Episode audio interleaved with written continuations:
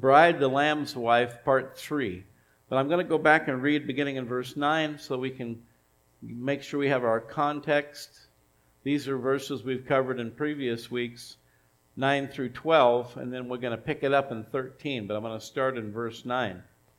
Then one of the seven angels who had the seven bowls filled with the seven last plagues came to me and talked with me, saying, Come, I will show you the bride, the Lamb's wife. We talked about this as the, the city of the New Jerusalem where we will be dwelling for all eternity.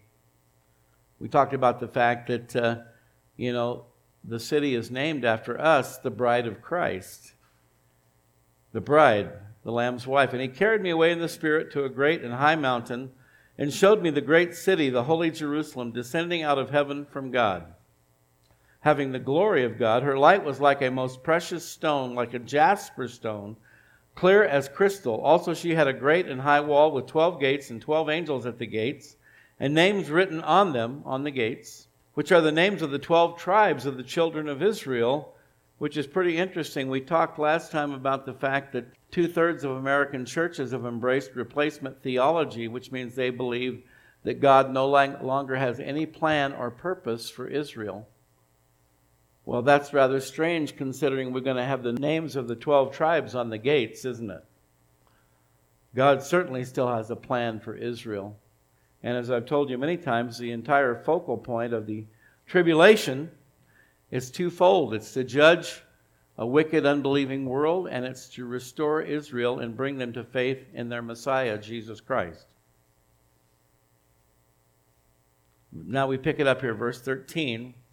Three gates on the east, three gates on the north, three gates on the south, and three gates on the west. Now the wall of the city had 12 foundations, and on them were the names of the 12 apostles of the Lamb. And we'll get into that briefly. And he who talked with me had a gold reed to measure the city, its gates and its wall. The city is laid out as a square, its length is as great as its breadth. And he measured the city with the reed 12,000 furlongs, its length, breadth, and height are equal. Let's pray. Father, as we look at some more information regarding the bride, the Lamb's wife, the New Jerusalem, our eternal dwelling place, we ask you to continue to give us insight and understanding so that we can be even better prepared uh, for our heavenly, holy, eternal citizenship. We pray this in Jesus' name. Amen. So we see that there will be three gates on each side of the city three gates east, three gates north, three gates south, three gates west. And this corresponds with Ezekiel's temple. Now, we studied the book of Ezekiel here several years ago. For those of you that might have been with us at that time, it was quite an interesting study, long study. But the temple that will be rebuilt at the beginning of the millennium, and by the way, all the pieces are already in place. Do you know that? The uh, Temple Institute in the old city of Jerusalem, which I've visited several times, they've been dedicated for the last, I don't know how long, at least 40, 50 years, of getting all the elements ready for the new temple. And they even have the, the temple walls and everything prefabricated and stored in warehouses ready to be erected at the proper time. They are totally dedicated to seeing that temple rebuilt on the Temple Mount. Right now, the Dome of the Rock Mosque sits on the very site where the temple should be. And so God's going to have to do something about that. but something we need to understand that that tribulation temple that'll be rebuilt at the beginning that is not God's doing, that's man's doing. And actually, some have referred to that as the temple of the Antichrist because we know halfway through the tribulation, he's going to march in there and declare himself to be God. Remember, they're going to have his image in there, maybe a holographic image. We don't know exactly what kind. It could be, at this point, it could be any number of things. But that's really not God's temple. That temple will be the temple of the Antichrist. But then, when Christ returns at the beginning of the millennium, another temple will be built, and that will be God's temple, the temple of our Messiah.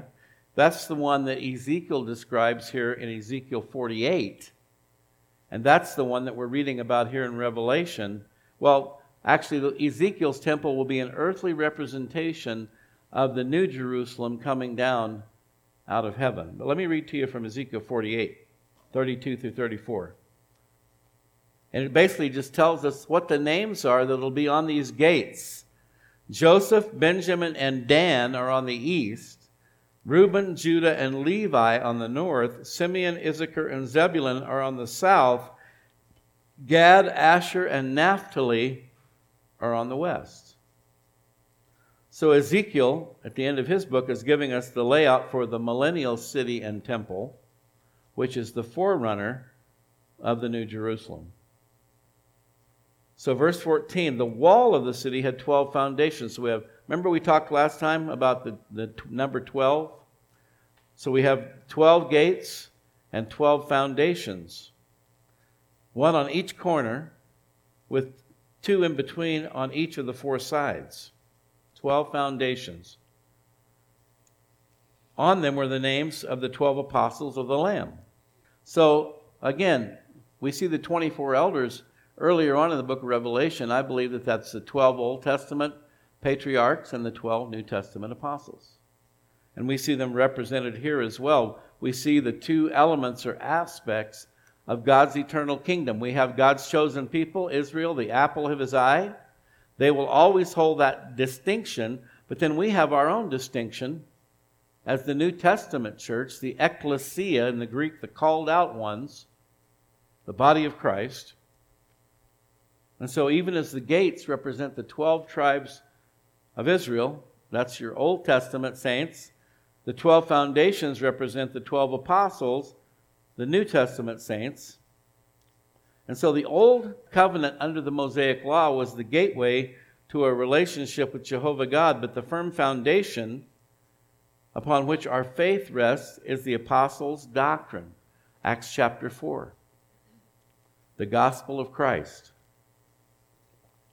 Jesus said in Matthew 5:17, "Do not think I came to destroy the law or the prophets. I did not come to destroy but to fulfill." If you embrace a replacement theology, then basically you're in disagreement with Jesus because he said, "I didn't come to destroy it. I came to fulfill it." And so the separate functions of the 12 tribes, 12 gates, the 12 apostles, the 12 foundations, another confirmation of their continued distinction. Like I just said, bride of Christ, verses in the Gospels where it refers to the friend of the bridegroom. Many consider that to be the Old Testament saints. We have the bride of Christ and the friend of the bridegroom. We will not be superior to these Old Testament saints, just different. We're both special. They're God's chosen people, the apple of God's eye. We're the bride of Christ, the wife of Christ. And if we don't fully understand that now, we will when we see him, won't we? All right, verse 15. He who talked with me had a gold reed to measure the city, its gates, and its wall. Now, ancient measuring rods or reeds were about 10 feet long. So, this is a 10 foot stick of gold, very high priced yardstick. But it's nothing to God, right? So the city is laid out, verse 16, as a square. Means it's equal on all sides. Its length is as great as its breadth, and what we will find out here in a moment, also its height. So its length is as great as its breadth, and he measured the city with the reed, 12,000 furlongs. I'll give you those measurements in a moment. Its length, breadth, and height are equal. So basically, what's being described here, folks, is a cube. An ancient symbol of perfection, by the way. The most holy place in the Old Testament tabernacle and in the temple were cubic in design. And so all, we're told in the book of Hebrews all these things were just earthly representations of what exists in heaven. 12,000 furlongs is about 1,500 miles which is about the distance I drove going and coming I drove to Little Rock rather than fly. I'm not real fond of flying these days. But the New Jerusalem will occupy an area roughly equal to the eastern half of the United States from the Mississippi River to the east coast, and from Canada's border on the north all the way to the Gulf of Mexico on the south. That's how big that city will be of the New Jerusalem. Not to mention, it's also going to be 1,500 miles high. The Byrds had a song back in the 60s, Eight Miles High. Yeah, they, they had no idea what's ahead for believers. And Roger McGuinn, the lead singer for that group, is a believer, has been for many years. He's going to be living a lot more than eight miles high. The CN Tower in Toronto, Canada, at a height of 1,815 feet, is the world's tallest building. 1,815 feet. The tallest mountain in the world is Mount Everest at 29,029 feet. 1,500 miles, which will be the width, breadth, you know, depth of the New Jerusalem, that equates to this. This is going to blow your mind. Blows my mind. Seven million nine hundred and twenty thousand feet.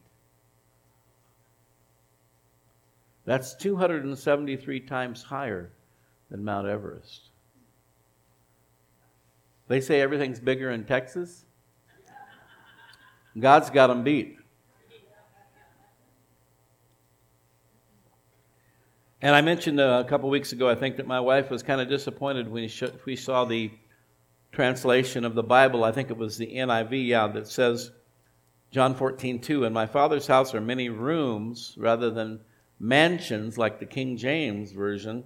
Can also be translated dwelling places. In my Father's house are many rooms. If it were not so, I would have told you. I'm going there to prepare a place for you. Well, Dr. Henry Morris, he's with the Lord now, but he founded the Institute for Creation Research. Any of you ever heard of Dr. Henry Morris? Great guy. A lot of great. I have a Henry Morris Bible actually, which is pretty cool. But he mathematically calculated that 20 billion people could live in this space with one cubic mile each. That's one third of a mile wide, high, and long. Is that enough living space for you? And others have, have calculated that even if only 25% of this space were used for dwellings, 20 billion people could be accommodated spaciously. There are some who actually believe the earth's population at the time of Noah's flood was roughly equal to what we have today. So if we go down now, most of those people aren't going to be in the New Jerusalem because they rejected God and they died in the flood. But over the course of human history, it would be interesting to know are there 20 billion people that are going to be living there? But there's certainly that much room. And if God had his way, there would be at least that many because he's not willing that any should perish, but that all should have eternal life. But that ought to cheer you up, those of you that may have read that translation. In my Father's house are many rooms. I think we could probably handle a third of a mile in each direction for our own space. Talk about a luxury loft. Talk about that acreage you've always wanted. I think most people have that little, that hidden dream of they'd love to have some acreage, you know, room to roam, spread out, so forth. You're going to have it in the New Jerusalem. In the New Jerusalem, when God says go to your room, it's not a punishment. Thank you, Lord. Yes, I will. and this is possibly what Paul had in mind when he wrote in 1 Corinthians 2 9, as it is written, Eye has not seen, nor ear heard, nor have entered into the heart of man the things which God has prepared for those who love him. If you've seen any of the popular sci fi movies like Star Trek and Star Wars and so forth, you begin to get some kind of an idea of what our eternal dwelling place is going to look like. But again, it goes even beyond what eye has seen, ear has heard, or has entered into the heart of man. Amazing. So then, the, the angel is the one doing all these measurements and then calling them out to John. So then he measured its wall. This is the angel with the golden, golden measuring rod uh, from verse 15. And the wall is 144 cubits. Now notice again, 12 times 12 is 144, right? Remember all the 12s. This would be 144 cubits, would be about 216 feet thick across almost four times the size of our sanctuary. That's the width of the wall. Now, you've probably seen some depictions of those ancient walls where they would actually hold chariot races on top of the wall. This even surpasses that. 216 feet thick. Some have said that a wall this size wouldn't support a city 1,500 feet high, but I think God knows more about architecture than we do, wouldn't you say? So 144 cubits, according to the measure of a man, that is of an angel. Some have said that all these dimensions, 1,500 miles high, wide, and long, 216 feet thick, are not to be taken literally. But it seems to me God's gone out of his way the golden measuring rod, man's measurement, to let us know that these dimensions are to be taken literally. And when we look at the vastness of this universe, which we're discovering more and more every day, it doesn't seem too hard to believe to me. He wants us, his kids, to know that he's preparing for us that awesome home that awaits us that Jesus spoke of. So, verse 18 the construction of its wall was jasper. Jasper is a transparent gem which allows the full light of God's glory to shine through. We've already looked at the fact that there won't be any electricity, any, you know, artificial lighting, or even for the sun or the moon, because the Lord God Himself will be our light. And so, by constructing the wall of jasper, it allows the light of God to shine through in the eternal holy city, nothing will be hidden, for there'll be nothing to hide. And you got to think, you got to wonder. You know, we'll get to that part a little later on here in chapter 22, where the that talks about the dogs outside the gate and so forth. That those who are, are eternally excluded from the New Jerusalem, those who are in eternal torment and punishment, but will they see that light emanating from the holy city. Will that be another part of their torment to see that light emanating from the holy city and to know that they'll never be a part of it? That could be pretty torturing. 1 Corinthians 13 12, Paul says, For now we see in a mirror dimly, but then face to face. Now I know in part, but then I shall know just as I'm also known. And so, these things at this point, God's given us enough information so that we can get excited about this and be in anticipation of it, but to, we won't fully understand it until we see Him face to face. The city was pure gold. In case you didn't know, our Father is extremely wealthy. We've all seen pictures of golden palaces, haven't we? Many state capitals have gold domes, even some churches, but an entire city of gold apparently with a translucent quality to it. It's just about beyond our comprehension. And as we look at the incredible materials used in the construction of our eternal home, we can see more clearly why Jesus said in Matthew 6 19 through 21, Do not lay up for yourselves treasures on earth where moth and rust destroy and where thieves break in and steal. But lay up for yourselves treasures in heaven where neither moth nor rust destroys, and where thieves do not break in and steal. For where your treasure is, there will your heart be also. So even though we're planted here on this earth right now, God wants our hearts to be in heaven, where we're going to be spending eternity. And when I say the heaven, I mean literally the New Jerusalem, which is coming down out of heaven. But when you think about it, we think about laying up treasures. Well, hopefully I'm doing the right things for the right reasons and I'm going to get my rewards and all. But let me say this just to be there, just to be in the that's treasure in and of itself. We're going to be living in a city of gold. Those are things that people have pursued for thousands of years. The conquistadors, right? South America, Central America, North America, searching for gold, searching for, you know, all those things, those treasures, not realizing that those are all temporary, but we have an eternal treasure waiting for us in God's eternal kingdom. God knows our hearts. He wants our hearts to be in heaven, right? You've heard that expression, home is where the heart is. And I tell you what, the, the more things are in turmoil around us, I think the easier it's becoming to focus on that, don't you? And that's what God wants for us. Particularly those of us who live in what has been the greatest nation in the world. And by the way, I wanted to point this out after the video, I forgot. One of the things I learned at this conference, I knew a, a good amount, but there's always more to learn. One of the reasons that the pastors were so fired up is because the King of England was trying to make the Church of England, which in America is called the Episcopalian Church. It's in England, it's the Church of England. The Church of England split off from the Catholic Church when Henry VIII wanted to get divorced and they wouldn't let him. So they started their own version. So you'll find the Church of England is very similar to the Catholic Church, except their priests are allowed to get married. Well, in America, during the Revolutionary War times, there were multiple denominations. That's why the pilgrims came to practice freedom of religion, right? And so there were Lutherans, there were Presbyterians, there were Baptists, you name it. And they were all having their worship services without harassment.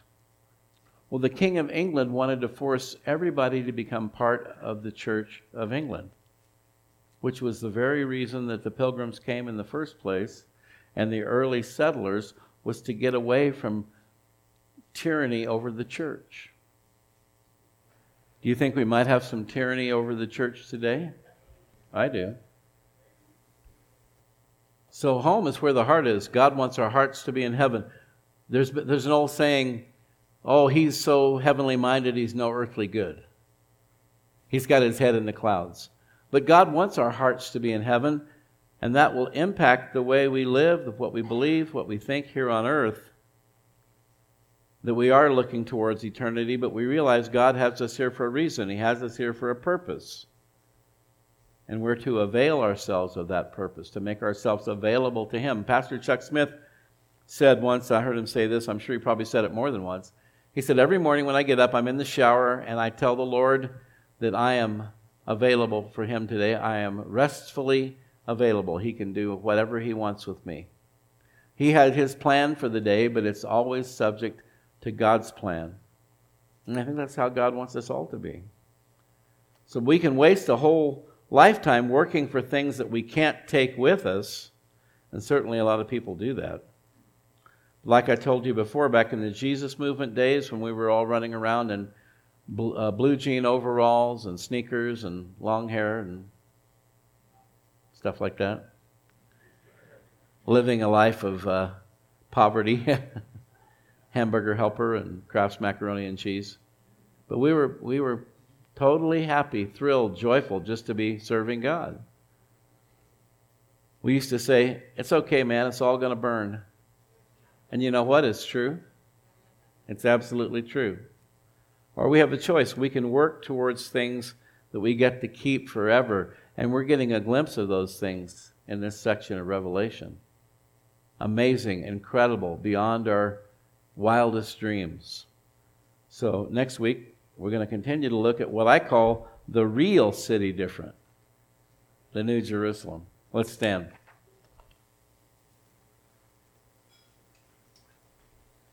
Before I pray, I'd like to just ask for a show of hands. Anyone has a prayer request this morning for yourself or someone else?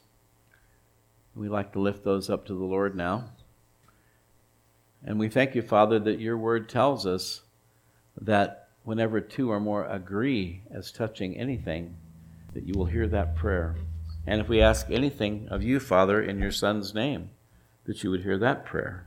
So we now come confidently, boldly before your throne of grace.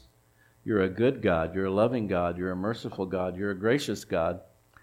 And Father, we want to lift these requests up to you now. We agree together, Lord. I'm sure every one of us in this room are in agreement that anyone struggling right now with a physical illness, an ailment of any kind, that you would pour out your healing upon them, Father. Lord, whether it's a cold or a flu or COVID 19 or cancer, whatever it is, Father, you are the great physician. And Lord, we know that these bodies will eventually wear out one way or another, but Lord, our desire is to have the health and strength that we need to minister to our families, our friends, and Lord, most of all, to serve you, Lord. To be available, just like we talked about, to be available to you, Lord, that we have our full physical, mental, emotional capacities. So we pray for healing, Lord. And there's people right now that have raised their hand and they know exactly what kind of a, a, health issue they're dealing with, or their friends or family members are dealing with. We lift all those up to you now in Jesus' name. We pray for wisdom and guidance, Lord, because we know that you do help us to figure things out, to what's going on sometimes in our bodies and things that we need to do or not do to, to improve our health. So we ask that you would help us to be good stewards over these bodies that you've given us. We do pray for healing, Lord, in Jesus' name. Lord, we lift up those with mental and emotional issues, for anxiety, for stress, for worry, for fear, for doubt, all the things that people struggle with. We lift them up to you and we pray, Lord, that you would impart to each one your peace that passes all understanding. You did promise us that, Lord. You said, Peace give I to you, not as the world gives, give I to you.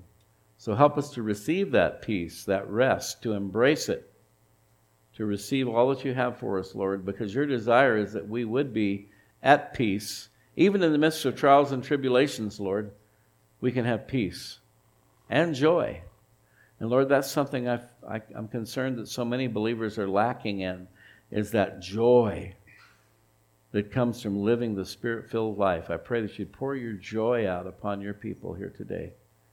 Father, for uh, financial issues, we're living in perilous times. Economically, things are getting worse. Lord, we have to keep our eyes on you. Remember that you're our provider. Help us to do that, and we pray that you would provide. Lord, even as costs are rising for food, for gas, all the essentials, Lord, we ask that you would be, continue to be our provision. And uh, Lord, we trust you. We believe in you to, to fill the gap, to make up the difference somehow, Lord, to provide for your people and even to the degree that we would in turn be able to help others. And then finally, Lord, I pray for relationships that may be broken or damaged. Pray for healing in marriages and friendships, work relationships in the workplace, neighborhood. Lord, we know that you told us as much as is possible that we're to be at peace with all men, that we are to be peacemakers. Lord, sometimes it's not possible because the other person isn't willing, but help us to do our very best. And we pray whenever and however possible that relationships could be repaired, and especially, especially marriage relationships, relationships between parents and children. Lord, we pray for healing, and we thank you that you care about these things and that we can trust you to hear our prayers. We lift these things up to you now in Jesus' name. We pray that you would receive now our final offering of praise in Jesus' name. Amen.